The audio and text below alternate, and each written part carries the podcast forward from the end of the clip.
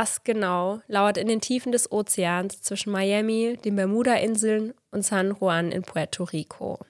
Was ist so mächtig und so gefährlich, dass es sowohl Flugzeuge als auch ganze Schiffe verschwinden lassen kann?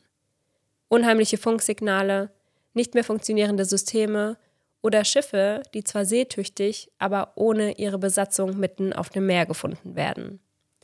Was steckt hinter dem Rätsel rund um den Friedhof des Atlantiks, besser auch bekannt als das Bermuda-Dreieck? Und somit Hello an jeden True Crime und Paranormal Activity Junkie, der heute wieder bei Ice in the Dark eingeschaltet hat. Sarah und ich erzählen uns hier jeden Sonntag einen wahren Kriminalfall aus aller Welt. Aber einmal im Monat heißt es dann Spooky Sunday. Der ist heute endlich wieder da. Und da beschäftigen wir uns auch mit paranormalen Ereignissen. Und das Bermuda-Dreieck, da haben wir schon öfter drüber gesprochen, dass wir das mal im Spooky Sunday besprechen wollen. Und heute ist es endlich soweit. Ja. Und ich bin sehr, sehr, sehr gespannt, weil ich wirklich absolut keine Ahnung habe. Mhm. Bei unserer Recherche konzentrieren wir uns hauptsächlich auf Internetquellen. Beim Spooky Sunday läuft das Ganze aber etwas anders ab als bei unseren regulären Folgen. Also meist sind wir da auch viel auf Seiten wie Reddit und Co unterwegs. Und ich denke, das warst du in diesem Fall wahrscheinlich auch, oder? Ja, war ich. Aber ich habe auch dafür tatsächlich ein Buch gelesen. Weil vorhanden? Ja. Sehr gut. Das finde ich halt eh immer die allerbeste Quelle, weil man da so viele Infos mit raussaugen kann. Ja. Dann bin ich mal gespannt, was du da alles für uns zusammengesammelt hast. Und wenn euch das Endergebnis gefällt, dann vergesst auf gar keinen Fall, uns zu abonnieren und lasst uns auch gerne eine Bewertung da. Damit helft ihr uns unheimlich. Ja, die lesen wir uns sehr gerne durch. Ja. Und Laura, wie happy bist du, dass wir uns bald wieder in Person sehen und so auch weniger telefonieren müssen? To be honest, sehr happy. Also natürlich, weil ich dich wieder bei mir habe und, wie wir alle wissen, telefonieren nicht mein liebstes To-Do ist. Und wenn du wieder da bist, hast du auch nicht mehr das Problem, so endlos viele Sprachnachrichten von mir anhören zu müssen. Naja, aber ich glaube ja, diese kurzen Sprachnachrichten, die werden auch in Deutschland nicht weniger werden, so wie ich dich kenne. Ich gebe mein Bestes, aber versprechen kann ich natürlich nichts. Aber an der Stelle sprechen wir jetzt erst einmal über unseren heutigen Werbepartner Simon Mobile, der uns ja schon eine Weile begleitet. Denn Simon Mobile bietet den perfekten Mobilfunkvertrag mit viel Datenvolumen zum günstigen Preis. Wer jetzt einen Vertrag bei Simon Mobile abschließt, bekommt zunächst einmal 100 GB Datenvolumen für die ersten 12 Monate geschenkt. Einfach so. Und das kann ja wohl jeder gut gebrauchen. Also wir beide nutzen das ja oft zum Beispiel, wenn wir am Reisen sind und unsere aktuellen Trash-TV-Folgen streamen wollen. Ja, essentiell auf jeden Fall. Ansonsten gibt es bei Simon Mobile normalerweise 12, 17 oder 27 GB Datenvolumen und das schon ab 8,99 Euro im Monat. Und man kann monatlich zwischen den 12, 17 und 27 GB wechseln, je nach Bedarf, was ich persönlich besonders praktisch finde. Ja, ich auf jeden Fall auch. Aber bei Simon habt ihr noch weitere Vorteile. Ihr könnt zum Beispiel monatlich kündigen. Dann habt ihr noch eine Top-D-Netz-Qualität inklusive kostenlosem 5G. Und was wir zwei, Sarah, ja die letzten Monate viel gebraucht haben, die AllNet Flat und das Wi-Fi-Calling. Und das alles bekommt ihr bei Simon Mobile. Und hier NeukundInnen wieder aufgepasst. Wer jetzt auf simonmobile.de oder in der App mit dem Code DARK2, also DARK groß und zusammengeschrieben und die Zahl 2 dahinter, einen Vertrag abschließt, bekommt für 12 Monate monatlich 2 GB geschenkt. Das Angebot ist nur bis zum 13.05.2024 gültig, also gar nicht mehr so lang. Und alle Infos findet ihr auf simon.link slash ice in the dark und wie immer auch nochmal bei uns in den Show Notes. Frage an dich. Hast du denn irgendwelche Gedanken, die aufkommen, wenn du ja das Bermuda-Dreieck hörst? Nur, dass ich da keinen Segelausflug hinplanen würde. Nicht? Eher weniger. Aber ansonsten weiß ich nicht wirklich viel über das Bermuda-Dreieck. Natürlich so dieses Standardmäßige, eben wie du es in der Einleitung auch schon gesagt hast, dass da unter recht mysteriösen Umständen immer mal wieder Schiffe verschwinden oder dass Flugzeuge dort auf einmal nicht mehr auf dem Radar zu sehen sind. Aber beispielsweise wusste ich nicht, dass da oftmals auch seetüchtige Schiffe gefunden werden, wo einfach nur die Besatzung fehlt. Ja, also Ich habe ganz viele Vorfälle gelesen, wo ich auch dachte, okay, war mir nicht so bewusst, dass da auch solche Sachen passieren, weil ich weiß noch, als ich zum ersten Mal so vom Bermuda-Dreieck gehört habe, mhm. war in meinem Kopf so, ja, einfach das Meer, wo irgendwann so ein Strudel in der Mitte sich auftut ja. und einfach alles um sich herum einsaugt. Ja, ja, so ähnlich habe ich mir das tatsächlich auch vorgestellt, was halt aber nicht der Fall ist. Ja, mal schauen, über was hm. wir heute alles so sprechen werden. Mhm. Take my advice, don't go. The Weird Triangle of Islands, Swallows Giant Chips, High Flying Planes, Becoming a Strange No-Show. Also übersetzt, befolge meinen Rat, gehe nicht dorthin. Das seltsame Inseldreieck verschluckt riesige Schiffe, hochfliegende Flugzeuge, die nicht mehr auftauchen. Diese Zeilen stammen aus dem Gedicht der Bermuda Triangle von China Blackhall. Und diese Warnung scheint nicht unbegründet zu sein. Am 5. Oktober 2015 schreibt CBS News This Morning Breaking News Coast Guard vermisstes Schiff im Bermuda-Dreieck gesunken. Am 2. Januar 2021 liest man in der Tampa Bay Times Küstenwache beendet Suche nach vermisstem Boot im Bermuda-Dreieck. Und die meisten Leute werden dann schon sehr hellhörig, wenn irgend so eine Schlagzeile auftaucht, wo ja etwas über das Bermuda-Dreieck beinhaltet ist. Wie ich gerade schon in der Einleitung erwähnt habe, liegt das sagenumwobene Bermuda-Dreieck zwischen Miami, den Bermuda-Inseln und San Juan in Puerto Rico. Wie groß dieses Gebiet tatsächlich ist, lässt sich nicht genau sagen. Einmal heißt es, es sei so groß wie Frankreich, Einmal sind es 500.000 Quadratkilometer, ein anderes Mal 1,3 Millionen Quadratkilometer. Ganz klar ist auf jeden Fall, dass ihr das Gebiet auf keiner Karte der Welt finden werdet, da das Teufelsdreieck, wie man es auch immer wieder nennt, nicht offiziell als eingegrenztes Gebiet anerkannt ist. Mhm. Die Meeresbodenlandschaft im Bermuda-Dreieck umfasst tiefe Täler und ganze Unterwassergebirge. Erforscht ist jedoch nur ein verschwindend geringer Teil davon. Kann es also sein, dass sich dort unten in mehr als 8300 Metern etwas befindet, was sich unserer Vorstellungskraft völlig entzieht? Diese 8300 Meter entsprechen dem tiefsten Punkt des Atlantischen Ozeans im sogenannten Puerto Rico-Graben. Und Sarah, weißt du denn, wie viel Prozent der Meere bisher erforscht wurden? Boah, ich glaube sehr, sehr wenig. Ja.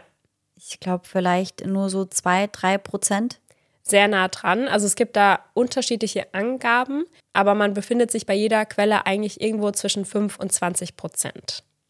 Krass. Und egal welche Zahl hier jetzt genau stimmt, das heißt, dass wir zwischen 80 und 95 Prozent noch nicht erforscht haben. Und da will ich mir gar nicht ausmalen, was es in unseren Weltmeeren noch so alles gibt. Ja, ich muss auch ehrlich sagen, also ich bin ja schon so ein richtiges Meerkind bin ja gerne mehr und ich fühle mich da ja auch wohl. Aber wenn ich darüber nachdenke, finde ich das auch schon ganz schön angsteinflößend. Ja, total. Finde ich auch. Seinen Namen erhält das Bermuda-Dreieck im Februar 1964 vom Schriftsteller Vincent Geddes, als dieser einen Artikel im Argosy Magazine veröffentlicht. Und das ist eine Zeitschrift, in der es um Abenteuergeschichten geht, die Spannung, Action oder eben Mysteriöses beinhalten sollen. In den geschriebenen Zeilen geht er auf einige der Ereignisse ein, die das Bermuda-Dreieck zu dem wohl mysteriösesten Fleckchen Erde machen und beendet seinen Artikel mit folgenden Worten. Das Meer hütet seine Geheimnisse gut. Mindestens 50 Schiffe und insgesamt 20 Flugzeuge sollen im vergangenen Jahrhundert im Bermuda-Dreieck verschwunden sein. Auch hier unterscheidet sich die Zahl von Quelle zu Quelle aber sehr stark. Einige sagen, es gebe noch viel mehr mysteriöse und unerklärliche Fälle, andere behaupten, dass selbst die bekannten Zahlen nur aufgebauscht seien.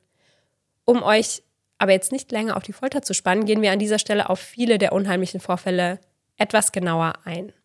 Und dafür müssen wir in der Zeit sehr, sehr weit zurückgehen, genauer gesagt ins Jahr 1492. Am Abend des 13. September in diesem Jahr trägt Christoph Kolumbus in sein Logbuch ein, dass sein Kompass nicht länger nach Norden, sondern 6 Grad nach Nordosten zeigen würde, etwas, was ihm merkwürdig erscheint, da sein Kompass ihn bisher noch nie im Stich gelassen hatte. Knapp einen Monat später, am 11. Oktober, hält er dann nach Land Ausschau und entdeckt gegen 22 Uhr ein Licht in der Ferne. Er nimmt sonderbare Lichterscheinungen wahr, beschreibt eine Flamme, die in den Ozean zu stürzen scheint. Was zur Hölle war das? Eine Frage, auf die Kolumbus nie eine Antwort erhalten würde. Am 12. Oktober erreichen er und seine Crew dann ihr Ziel die heutige Karibikinsel San Salvador. Von 1492 reisen wir nun ins Jahr 1872. Am 4. Dezember befindet sich das Handelsschiff, die Gracia, gerade auf dem Weg von Nordamerika über den Atlantik in Richtung der Straße von Gibraltar und von da aus weiter zum Mittelmeer. Doch plötzlich fällt ihnen etwas auf. Kapitän David Morehouse vermerkt in seinem Logbuch an diesem Tag folgende Zeilen. Morgens frische Brise und klar. Noch schwerer Seegang, aber aufbauender Wind. Sah um zwei Uhr Schiff voraus. Sah, dass es unter kleinen Segeln lief. Heftig gierte und offenbar in Not war drehte bei, um Hilfe leisten zu können, falls nötig. Das Schiff, welches Morehouse und seine Besatzung nun ansteuern, wirkt seetüchtig, scheint aber ziellos zu treiben und vom Kurs abgekommen zu sein. Und es dauert auch nicht lange, bis Morehouse das Schiff erkennt. Es handelt sich um die Mary Celeste, ein zweimastiges Segelschiff, auf welchem sein Freund Benjamin Briggs das Kommando trägt. Und das ist eben ein Grund, warum Morehouse das Schiff dann auch relativ schnell als dieses erkennt. Die Mary Celeste hatte am 7. November in New York abgelegt, um Rohalkohol zur Anreicherung von Wein nach Genua in Italien zu bringen. Morehouse beobachtet das Schiff jetzt einige Stunden, aber er kann zu keinem Zeitpunkt irgendjemand darauf erkennen.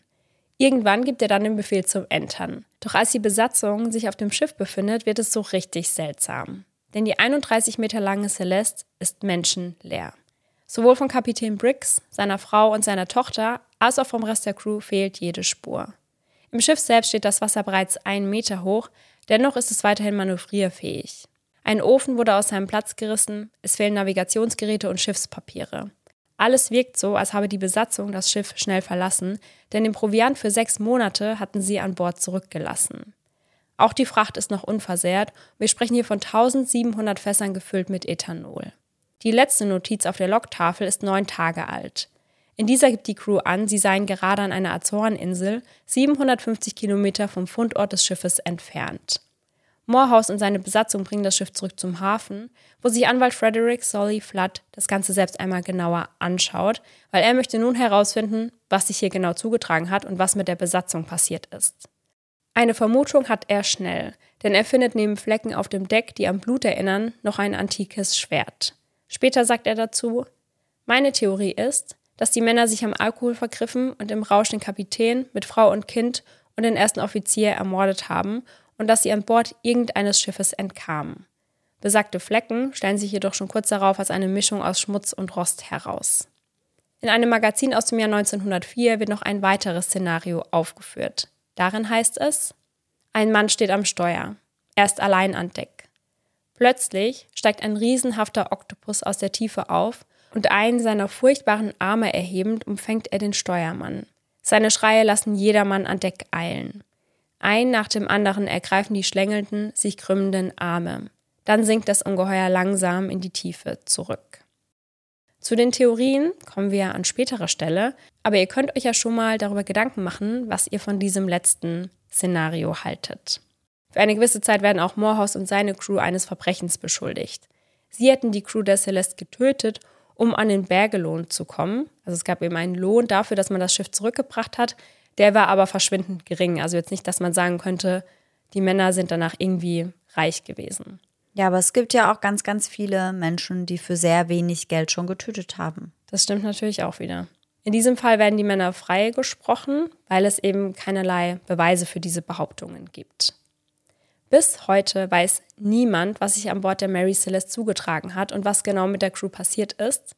Man hat sie jedenfalls nie wieder gesehen. Und an dieser Stelle kommen wir zu dem Vorfall, der mit am häufigsten genannt wird, wenn es um das Bermuda-Dreieck geht. Am 9. Februar 1918 startet die USS Cyclops von Rio de Janeiro mit Zwischenstopp auf Barbados zu ihrem Ziel nach Baltimore. Dieses sollte das Schiff jedoch nie erreichen. Das letzte Mal gesehen wird sie am 3. März im Hafen der Karibikinsel Barbados.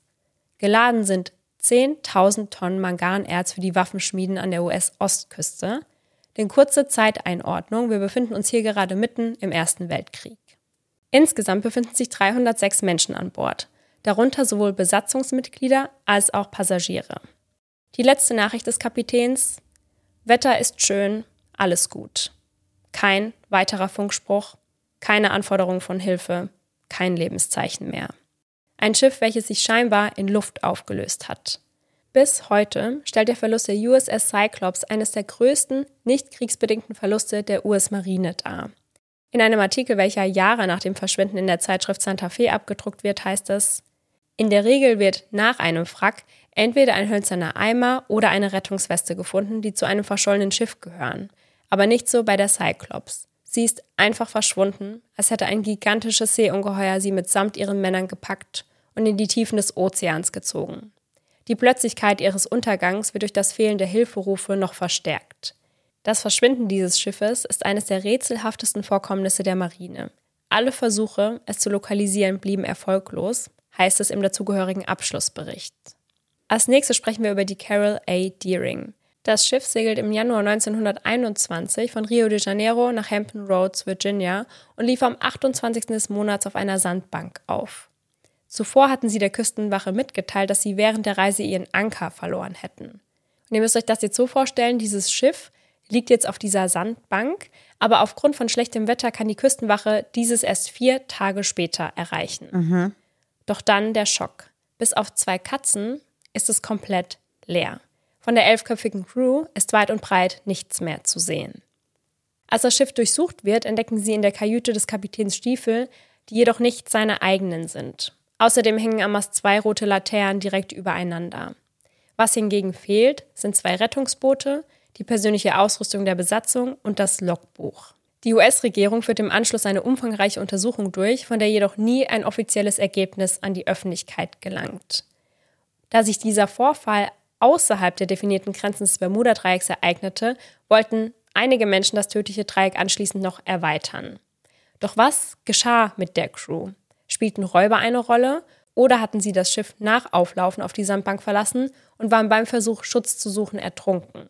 Fragen, die bis heute offen bleiben, denn die Crew wird nie wieder gesehen. Kurz vor ihrem Untergang gibt die Besatzung des japanischen Frachters Raifuku Maru einen beunruhigenden Hilferuf ab. Es ist wie ein Dolch, kommt schnell, wir können nicht mehr fliehen. Aufgefangen wird dieser von der Homeric, ein Postschiff der britischen White Star Line. Als sie an der Unglücksstelle eintreffen, ist es schon zu spät.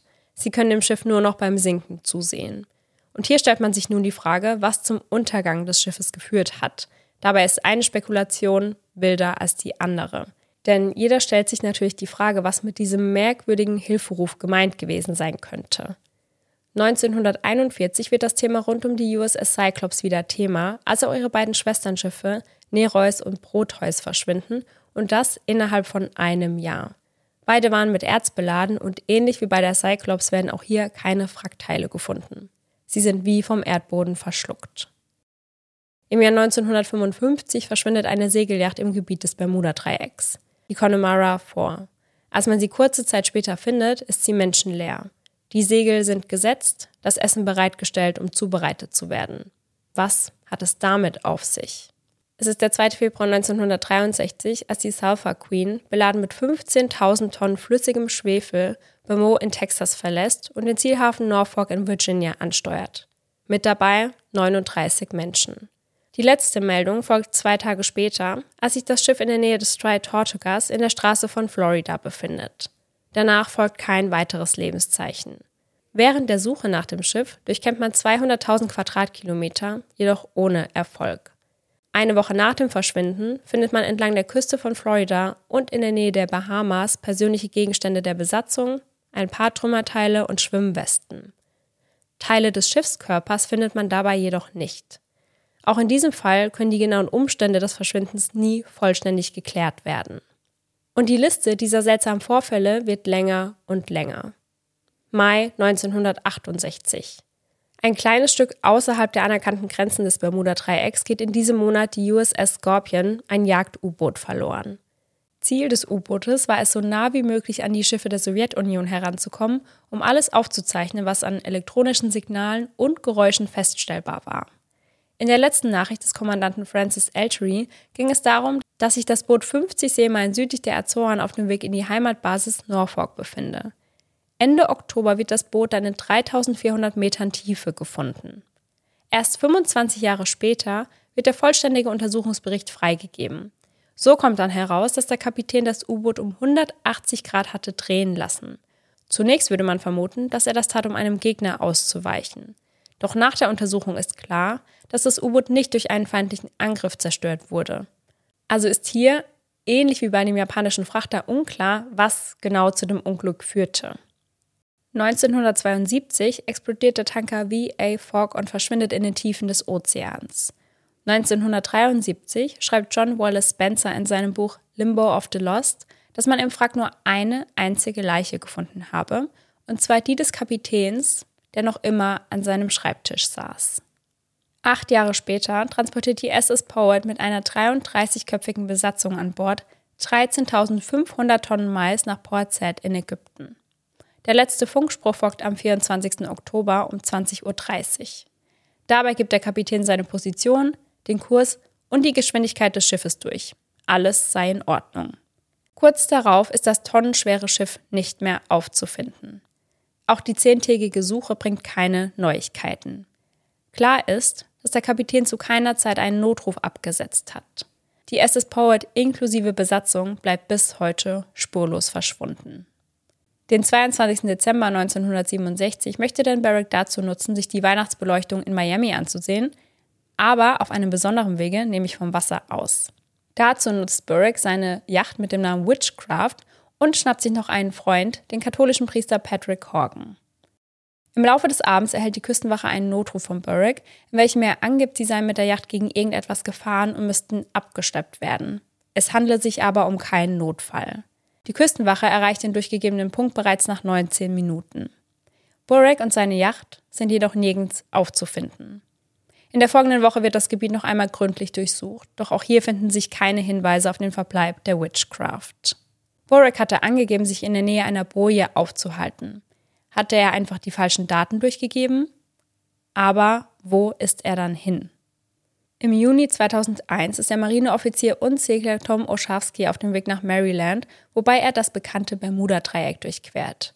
Bis zum 8. Juni sendet er jeden Tag einen Funkspruch, bis der Kontakt dann plötzlich abbricht. Auch im Logbuch erfolgt der letzte Eintrag an diesem 8. Juni und das auch noch mitten im Satz. Wieder sucht die Küstenwache tagelang nach Hinweisen, ohne Erfolg. In diesem Fall taucht die Yacht Wochen später wieder auf unversehrt und mehrere hundert Kilometer vom Kurs. Den Kapitän hat man bis heute nicht wiedergefunden. Und bisher haben wir ja nur über Schiffe gesprochen, aber es verschwinden im Bermuda-Dreieck auch immer wieder Flugzeuge, auf die wir jetzt zu sprechen kommen.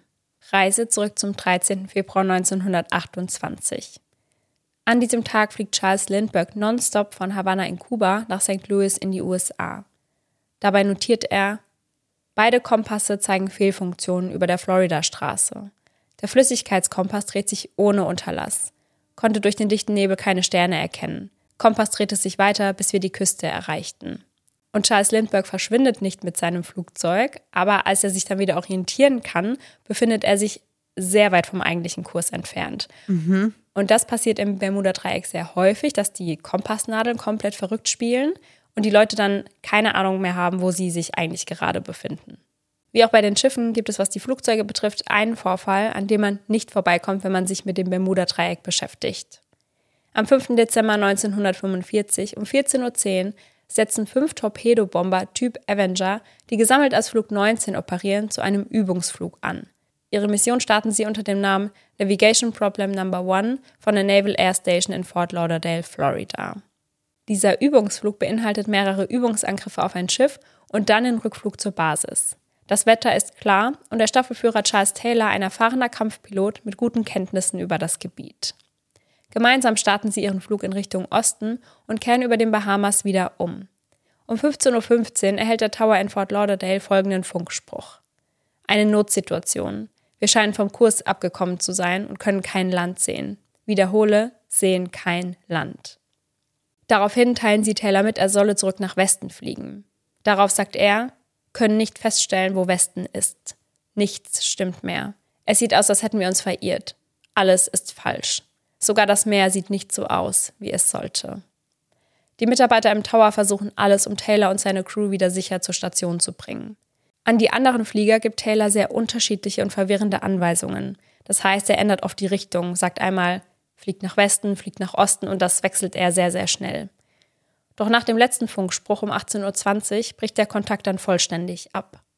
Das Suchflugzeug Typ Martin PBM Marina macht sich auf den Weg, um die 14 vermissten Männer mit den fünf Flugzeugen zu finden.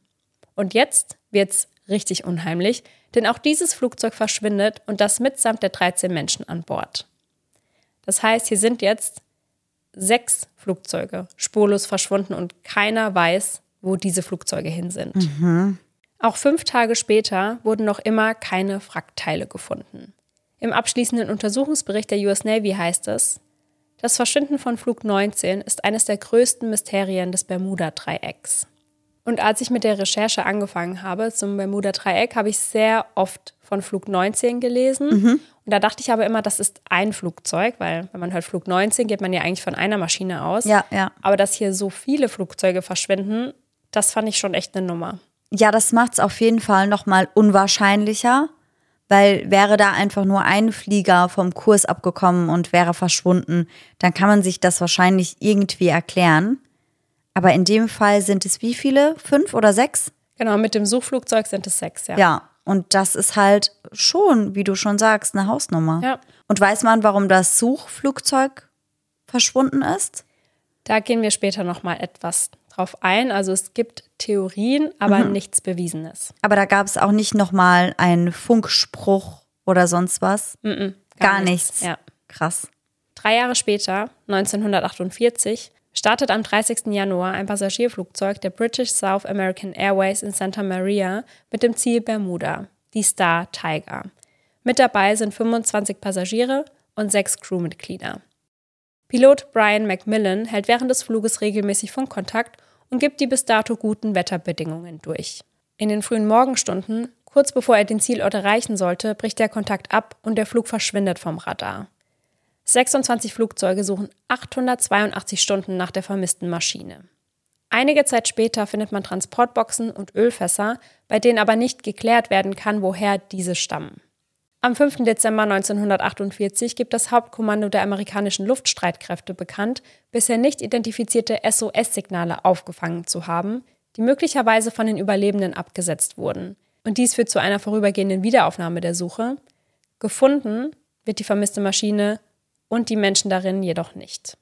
Es gibt jedoch neben den ganzen Verschwundenen auch Überlebende, die von ihren Erfahrungen aus dem Bermuda-Dreieck berichten. Darunter auch der Pilot Bruce Gernon, der angibt, in dem Dreieck nur knapp dem Tod entkommen zu sein. Es ist der 4. Dezember 1970, als der damals 29-Jährige gemeinsam mit seinem Vater und dessen Geschäftspartner einen Kurztrip von der Insel Andros in Richtung der Inselgruppe Bimini unternimmt. Er kennt die Strecke gut, ist sie bereits schon sehr oft geflogen. 80 Minuten kalkuliert er als Flugzeit ein. Um Punkt 15 Uhr starten sie ihre Reise. Geplante Ankunft 16.20 Uhr. Bereits zehn Minuten nach dem Start, als sie gerade die Küste von Andros erreichen, braut sich ein Sturm zusammen. Später beschreibt Görnen die Wolke als 1,5 Kilometer lang, 800 Meter breit und 300 Meter hoch. Beim Versuch, diese zu umfliegen, steigt er immer höher und höher, bleibt aber weiterhin in den Wolken gefangen. Und zu den Wolken gesellen sich dann auch noch starke Blitze. Erst in 3500 Metern Höhe schafft er es aus der Wolke heraus. Doch dann beginnen sich die Wolken kreisförmig um sie herum zu formen. Das heißt, sie schließen sich von beiden Seiten vor ihnen zusammen, als würden sie das Flugzeug von rechts und links umschließen und vor dem Flugzeug aufeinandertreffen. Mhm. Nun kann Görne nur noch ein kleines Loch mit klarem blauem Himmel erkennen. Es sieht aus seiner Sicht also aus wie ein Tunnel, durch den er hindurchfliegen muss. Ja. Als er auf den Magnetkompass schaut, bemerkt er, dass sich dieser die ganze Zeit von allein dreht. Sie fliegen also nun durch den entstandenen Tunnel und als er zurückblickt, sieht Görne noch, wie sich dieser mit wirbelnden Nebelschwaden füllt. Für einen Moment fühlt es sich so an, als seien sie schwerelos und gleichzeitig fallen dann die Instrumente aus. Görnen versucht nun die Kontrollstation in Miami zu erreichen. Und er glaubt, direkt über den Bimini-Inseln zu sein, doch er irrt sich. Durch den Tower erfährt er, dass er sich 80 Kilometer davon entfernt direkt vor Miami Beach befindet. Mhm. Laut seiner Uhr sind sie aber gerade einmal seit 33 Minuten in der Luft. Das ist also rein zeitmäßig gesehen unmöglich. Zehn Sekunden später löst sich der Nebel auf und Gönnen erkennt Miami Beach direkt unter ihnen. Und bis heute ist er der festen Überzeugung, an diesem Tag durch Raum und Zeit gereist zu sein. Mhm, so hört sich das auf jeden Fall auch an. Als hätte das Flugzeug einfach so einen Sprung gemacht.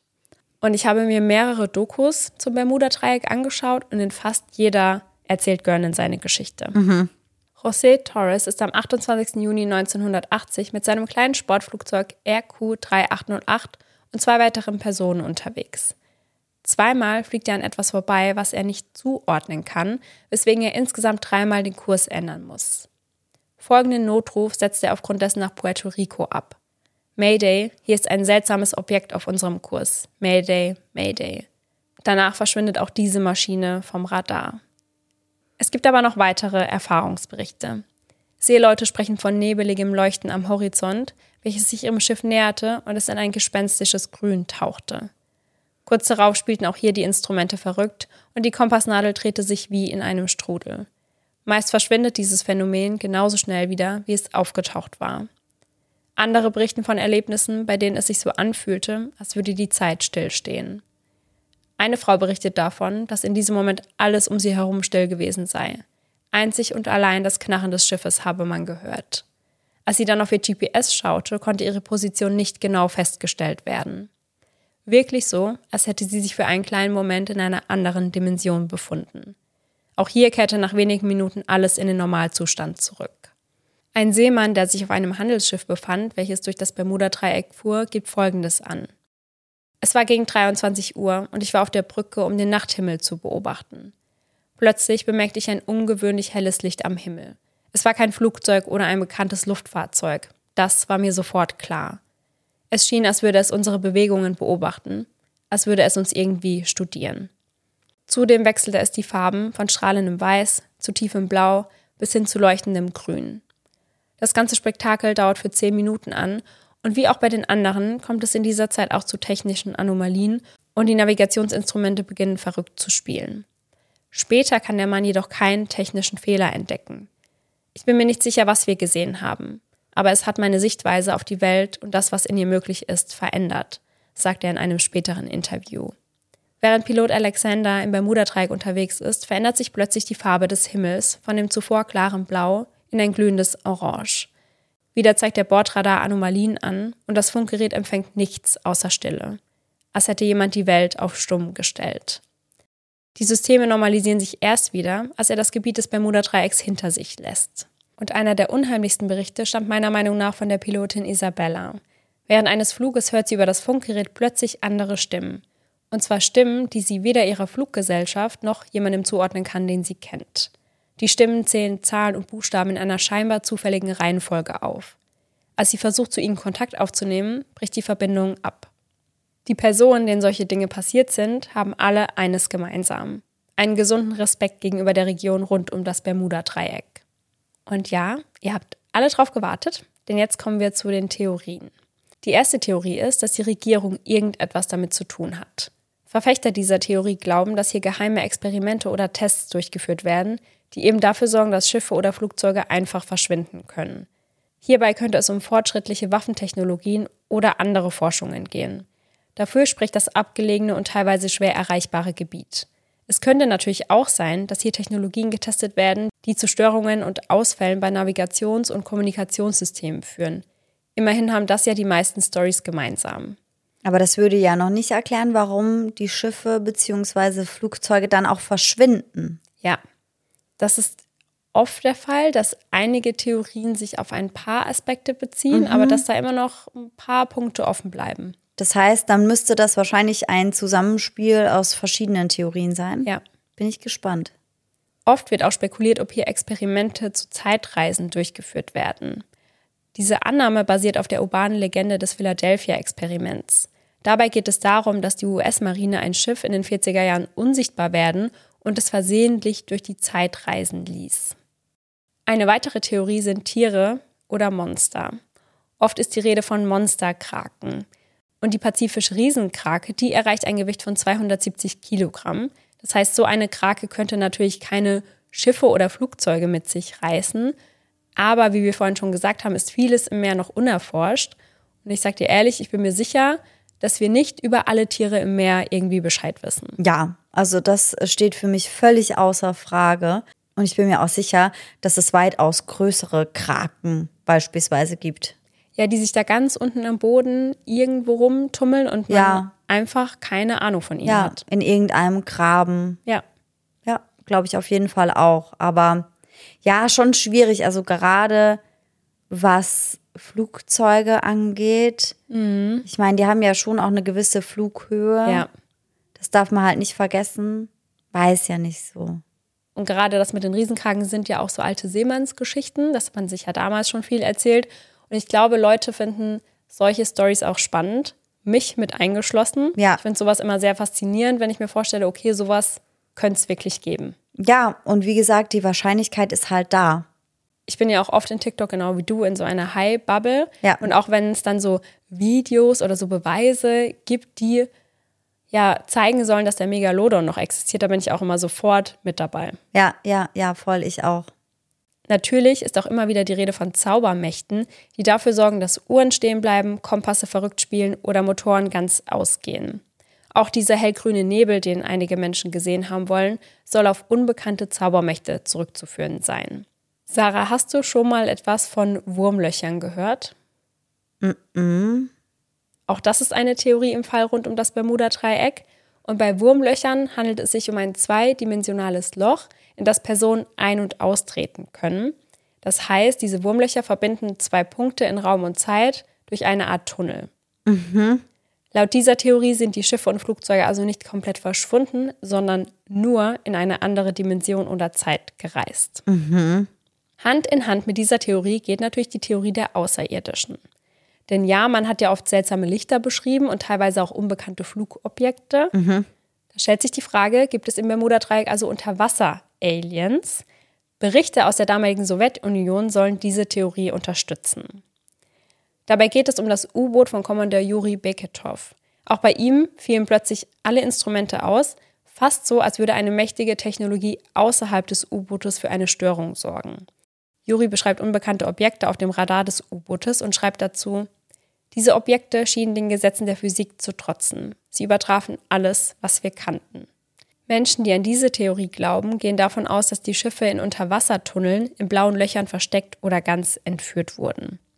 Und auch von Atlantis hast du sicher schon einmal etwas gehört, oder? Diese Stadt soll in den Tiefen des Atlantiks ihr Ende gefunden haben. Die Bewohner sollen außerordentlich fortschrittlich gewesen sein. Und da kommt die Frage auf, ob die Ruinen von Atlantis also noch immer eine geheimnisvolle Macht ausüben. Haben die Bewohner etwas hinterlassen, was mit heutigen Mitteln nicht begreifbar ist? Aber auf der anderen Seite kann bis heute nicht bewiesen werden, ob es Atlantis wirklich gab und wenn ja, wo. Innerhalb des Bermuda-Dreiecks gibt es unter Wasser eine Felsformation, die auch als Bimini Road bekannt ist. Verfechter der Atlantis-Theorie sagen, dass diese eindeutig von Menschenhand erschaffen worden sei. Wissenschaftler hingegen sagen, dass diese Straße in Anführungszeichen eine natürliche Formation aus Kalk sei. Doch bevor wir jetzt zu den allgemeinen natürlichen Theorien kommen, schauen wir uns die einzelnen Fälle noch etwas genauer an, denn teilweise wurden hier Informationen weggelassen, um alles noch mysteriöser darzustellen, als es eigentlich ist. Im Fall von Kolumbus geht man mittlerweile davon aus, dass die Lichter, die er gesehen hat, auf einen Asteroid zurückzuführen sein könnten. Bei der Mary Celeste, die den Alkohol an Bord hatte, fand man später heraus, dass neun Fässer leer waren. Die Theorie in diesem Fall ist nur, dass das Schiff in einen Sturm geriet und die Fässer ein Leck bekamen.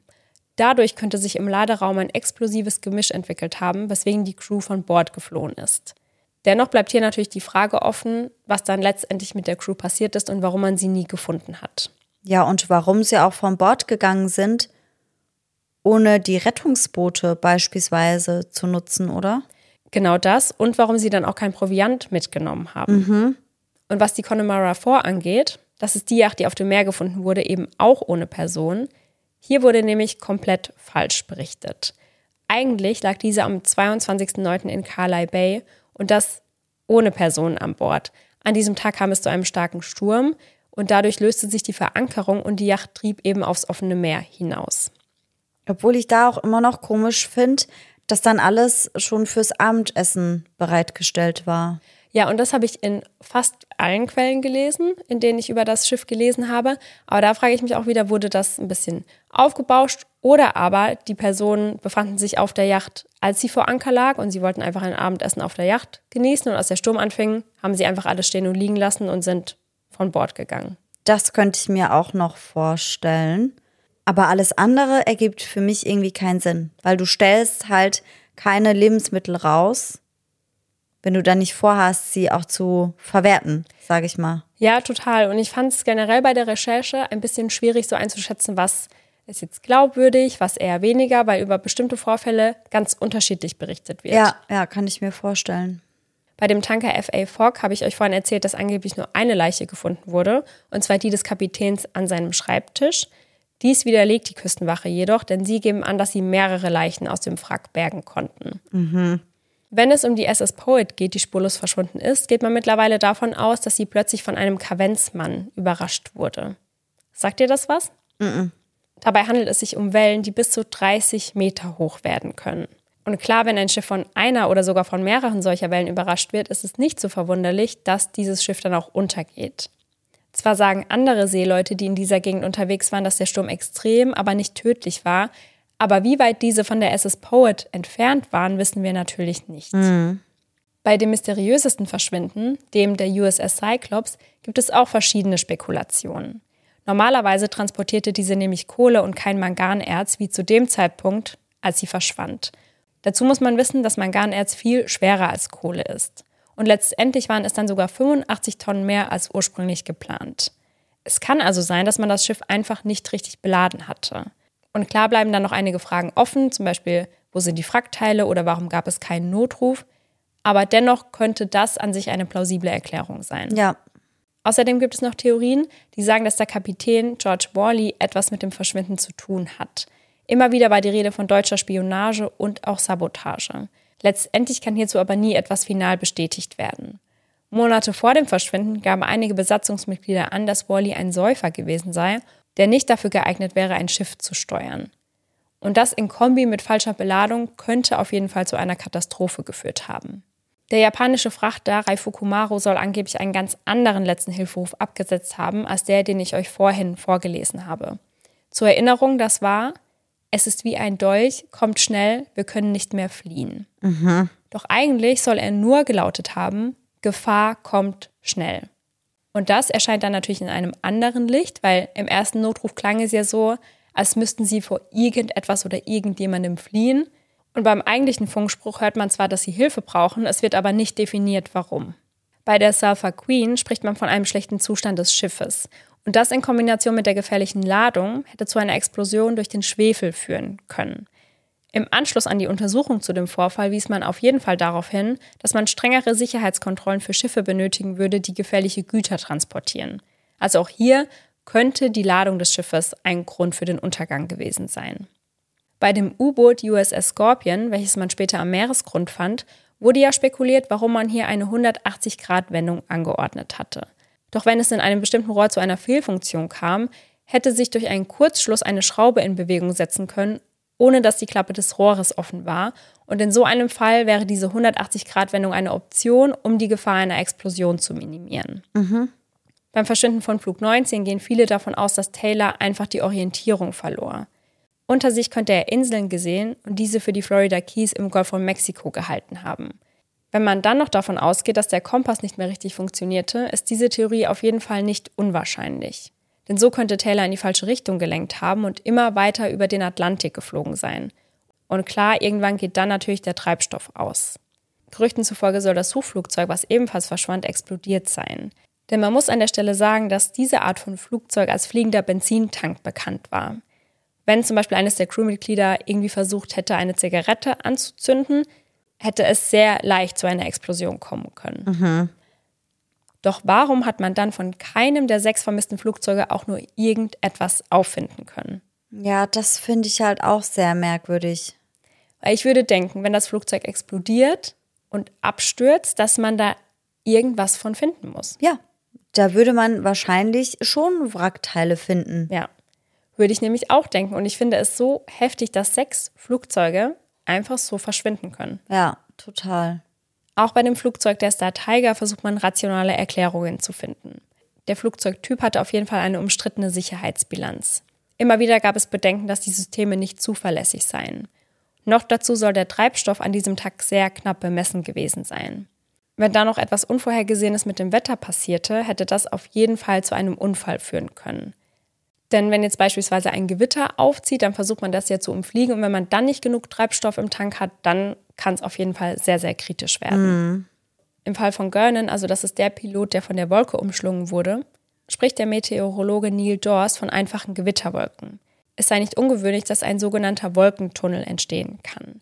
Er glaubt eher an Desorientierung des Piloten und an einen Antrieb hervorgerufen durch starke Winde. Der Bibliothekar Lawrence Cush aus Arizona sagt, dass jeder einzelne Vorfall des Bermuda-Dreiecks erfunden sei, zumindest die mysteriösen Aspekte. Er geht in jedem Fall von einer Kombi aus schlechtem Wetter, technischen Pannen und menschlichem Versagen aus.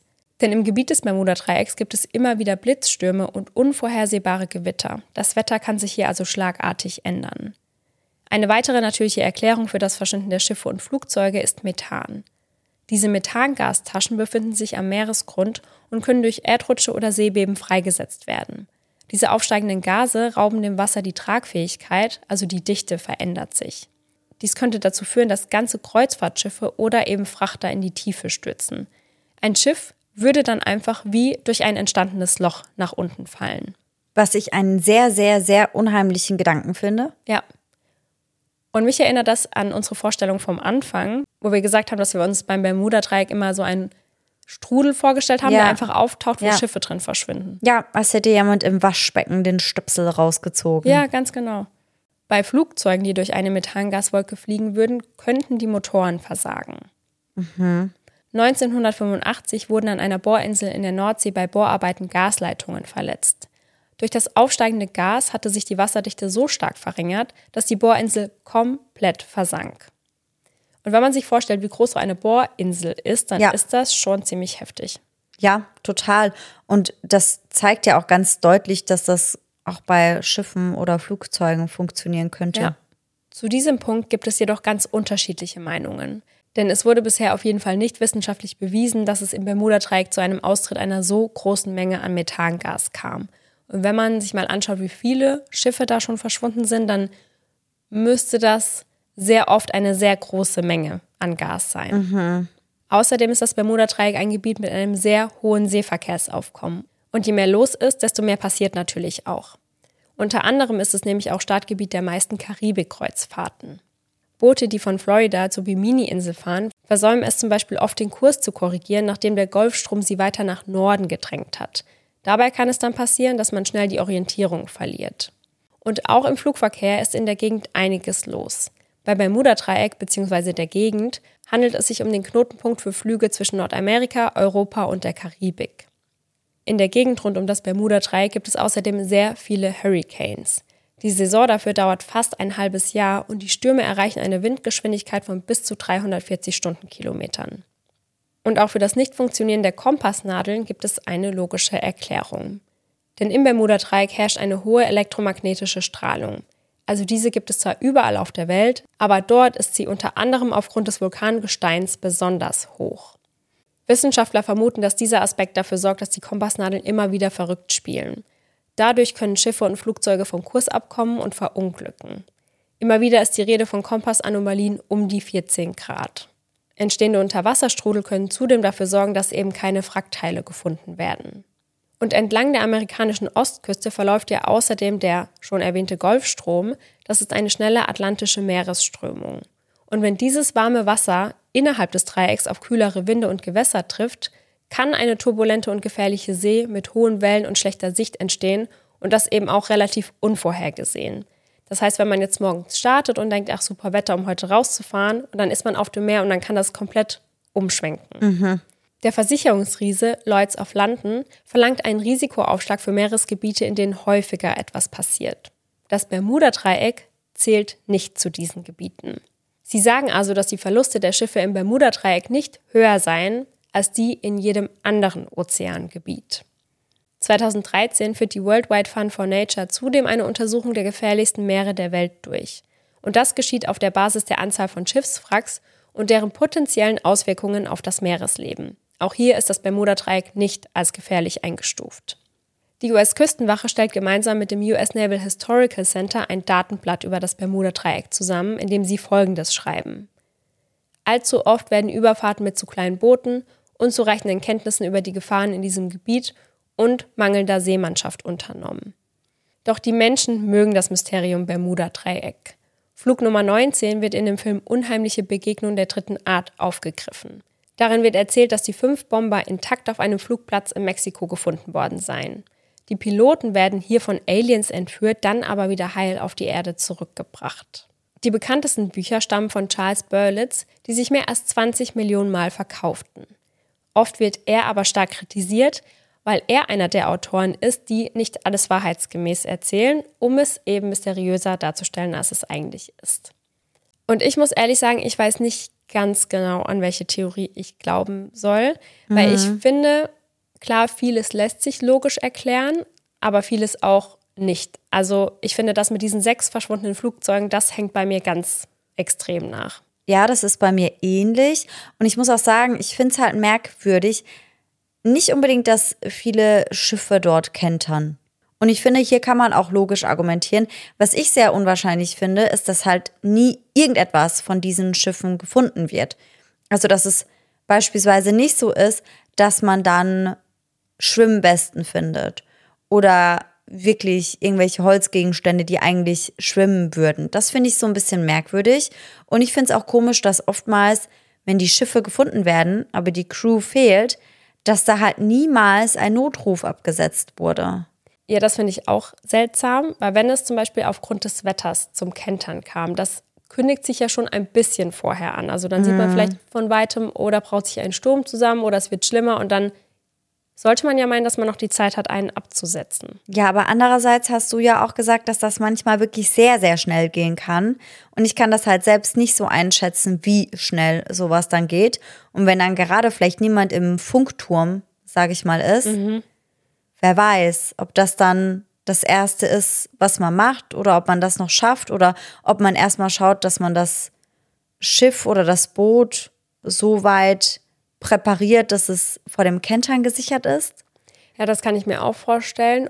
Oder auch, dass man den Sturm zum Beispiel einfach unterschätzt, dass man sieht, da kommt was, aber sich denkt, ja, es ist jetzt nicht so schlimm, dass wir Hilfe bräuchten. Ja, und wenn man merkt, man braucht Hilfe, dass es dann manchmal einfach schon zu spät war. Ja. Das könnte ich mir vorstellen. Aber natürlich ist die Häufigkeit merkwürdig. Aber wenn das so ein Verkehrsknotenpunkt ist, sage ich mal, dann lässt sich das ja auch erklären. Und ich kann mir auch vorstellen, dass wenn dort dann was passiert, dann wird das einfach viel mehr aufgebauscht oder es wird viel mehr darüber berichtet, als wenn das jetzt irgendwo anders passieren würde. Ja. Weil dann kann man berichten, ja, im Bermuda-Dreieck ist wieder was passiert, so da hat man was, was die Leute interessiert. Ja, ja, das wird medial dann halt einfach so ein bisschen ausgeschlachtet, sage Ja. ich mal. Und je öfter man dann davon hört, desto wahrscheinlicher ist, dass es beim nächsten Mal auch wieder berichtet wird. Und desto schlimmer hört sich dann letztendlich an. Ja. Und wenn dann bei der Berichterstattung teilweise auch noch so ein bisschen geflunkert wird oder Sachen dazu gedichtet werden, um das Ganze dramatischer oder mysteriöser zu machen, dann erklärt sich natürlich schon, warum es da so viele merkwürdige Vorfälle gab. Ja, und das mit der Berichterstattung ist mir bei der Recherche so extrem aufgefallen, weil das war wirklich schwer, da teilweise den Durchblick zu bekommen, was ist da jetzt genau passiert Ja. oder was auch nicht. Ja, was sind Also, die Fakten Ja, und was sind Dinge, die dazu gedichtet wurden? vor allem, wenn gerade diese Bücher, die sich 20 Millionen Mal verkauft haben, wenn da was falsch berichtet wird, das wird ja dann auch immer und immer weitergetragen. Ja, ja, total. Also ich weiß nicht, ich finde es irgendwie nach wie vor sehr unheimlich und der Gedanke ans Bermuda-Dreieck löst in mir schon trotzdem ein gewisses Unbehagen aus. Ja. Also ich würde mich da jetzt nicht so gern aufhalten wollen, aber ich glaube auch schon, dass man viele Sachen erklären kann. Vielleicht gibt es da das eine oder andere, was ein bisschen mysteriös ist oder was nicht vollends geklärt werden kann, aber das heißt halt nicht unbedingt, dass die Gegend verflucht ist oder Ja. dass Aliens da irgendwie die Macht haben oder dass es da irgendwelche Seeungeheuer gibt. Also das glaube ich tatsächlich nicht. Aber ich finde es trotzdem heftig, dass es nicht eingestuft wird als ein unsicheres Gewässer. Ja. Das hat mich sehr verwundert. Also, dass da nichts Paranormales oder Übernatürliches hinten dran steckt.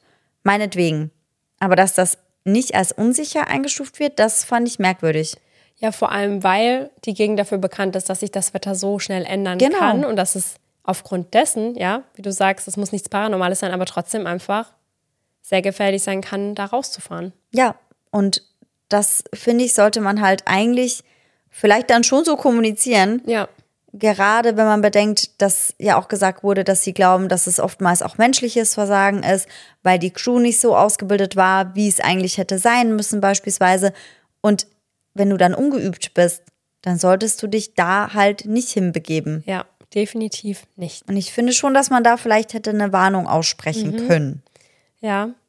Viele Leute sind wahrscheinlich schon so gewarnt, ach, Bermuda-Dreieck, da will ich lieber nicht hin. Ja, wahrscheinlich.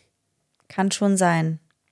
Aber ich finde generell steht das Bermuda-Dreieck für Sachen verschwinden spurlos. Und bei mir in der alten Wohnung gab es unten im Flur so ein Eck. Das habe ich auch immer Bermuda-Dreieck genannt, weil da konnte man Sachen hinstellen, die man nicht mehr haben wollte. Zum Beispiel Bücher oder Geschirr, was noch gut war, aber was einem selbst nicht mehr gefallen hat.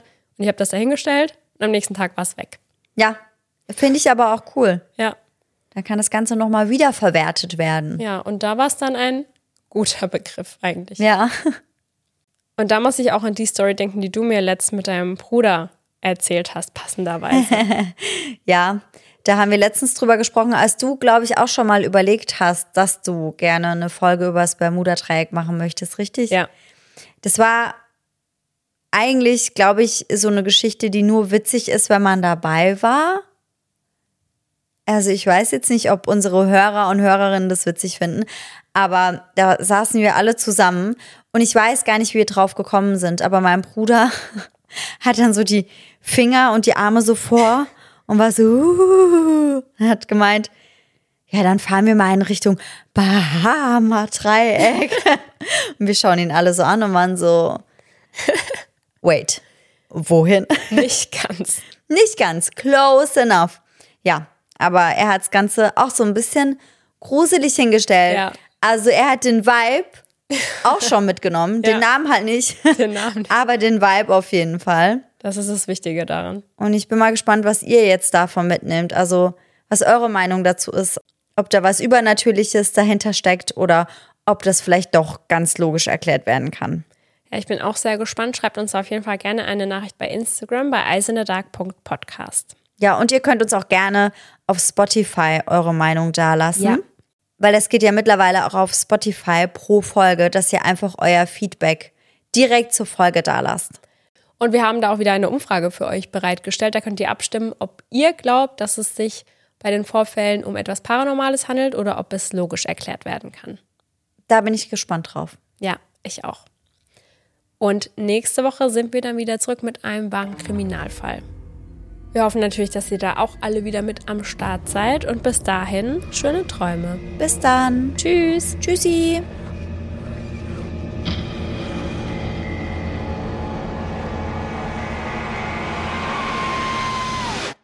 Bist du dann bereit, mehr über dieses unheimliche Dreieck zu erfahren? Dieses unheimliche Das Teil. klang scheiße. gell? Ja. Ähm, Bermuda. Bermuda. Bermuda. Bermuda.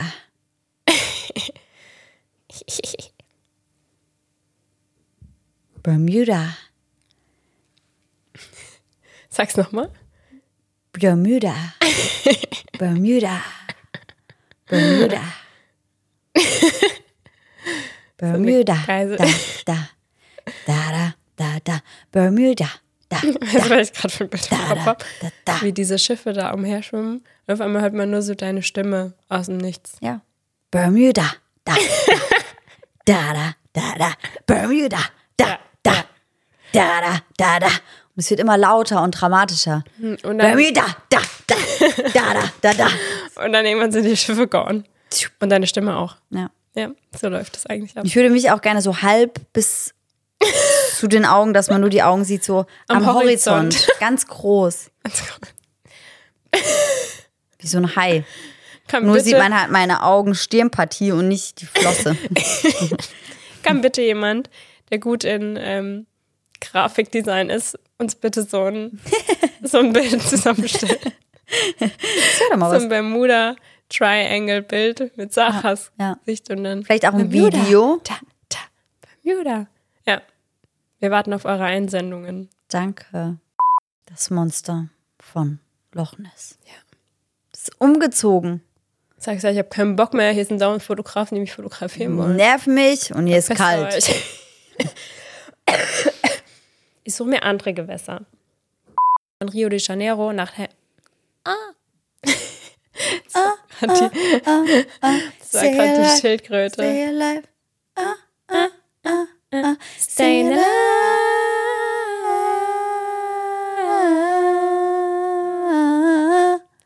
Genau so. Oder wie ich geschrieben habe in meinen Notizen. Man dachte, um Gegner auszuweichen, Komma, doch es war nach der Untersuchung klar, dass das U-Boot durch keinen Angriff starb. Rest in peace. U-Boot. 1972 explodiert. Dass es nicht durch einen feindlichen Angriff starb. Ich fand das in dem Moment richtig. Put, put, put, put, put, put. Biele, Biele, Biele. Ruf sie mal. Hallo, habt ihr Hunger? Biele, Biele, Biele. Biele, Biele, Biele. Lauter. Biele, Biele, Biele. Das letzte Biele ist einfach. Hallo, habt ihr Hunger? Ach. Biele, Biele, Biele. Test, Test, 1, 2, 3, Test. Ja. Stille. Grillen. Ja? Ja! Das Video So ist so accurate, ey. Ich hatte es immer so aggressiv gemacht. So Ey, mich auch. Sag Und mir dann- doch, was dein Scheiß Ja, Problem und dann bin ich runtergelaufen, richtig angepisst und meine Mutter stand schon da mit ihrer Jacke und war so voll happy und war so, ich gehe rüber zu Oma. Und ich war so, ja, Dann sagst dann du. geh doch. Aber so, Sarah? Und dann einfach gar nichts mehr. Siri ist so, was, Mayday? Darauf hat die reagiert jetzt. Soll ich dich retten? So, auf einmal geht die so an und ich. Und jetzt hat, hat der ein Lied angemacht, Sunshine, Mayday. Nochmal an. Das habe ich schon weggeklickt. Öffnet sich nämlich auf einmal Musik und ich bin so, warum aber? Ist es nicht so verwunderlich, dass. Verwunderlich? Hammer, Leute, das ist doch nicht so verwunderlich. Verwunderlich vielleicht, aber verwunderlich ist nicht. nee. Zwar sagen andere Schiffe, die in dieser Gegend unterwegs waren, dass der Sturm extrem, aber nicht tödlich war. Haben das die anderen Schiffe gesagt? mhm.